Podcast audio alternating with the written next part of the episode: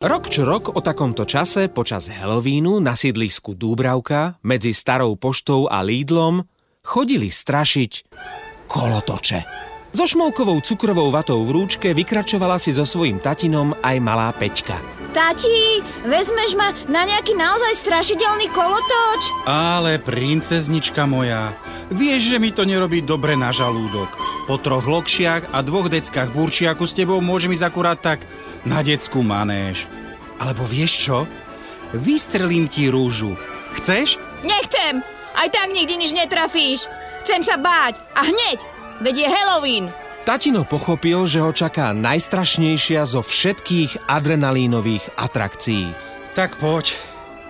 Vezmem ťa na labute.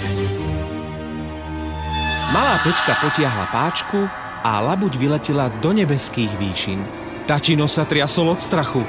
Jednak sa bál výšok a hlavne z reproduktorov sa ozývala naozaj strašidelná hudba, ako to už býva na kolotočoch zvykom.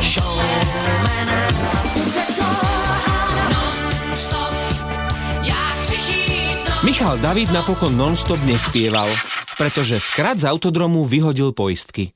Prestala hrať hudba a prestali sa točiť labute.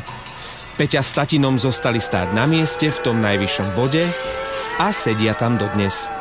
Je to poučenie pre všetky deti, ktoré ťahajú dobrých a milých rodičov od stánkov s občerstvením na strašidelné kolotoče. Halloweenské horory Hemendexu iba tento týždeň, iba na Exprese.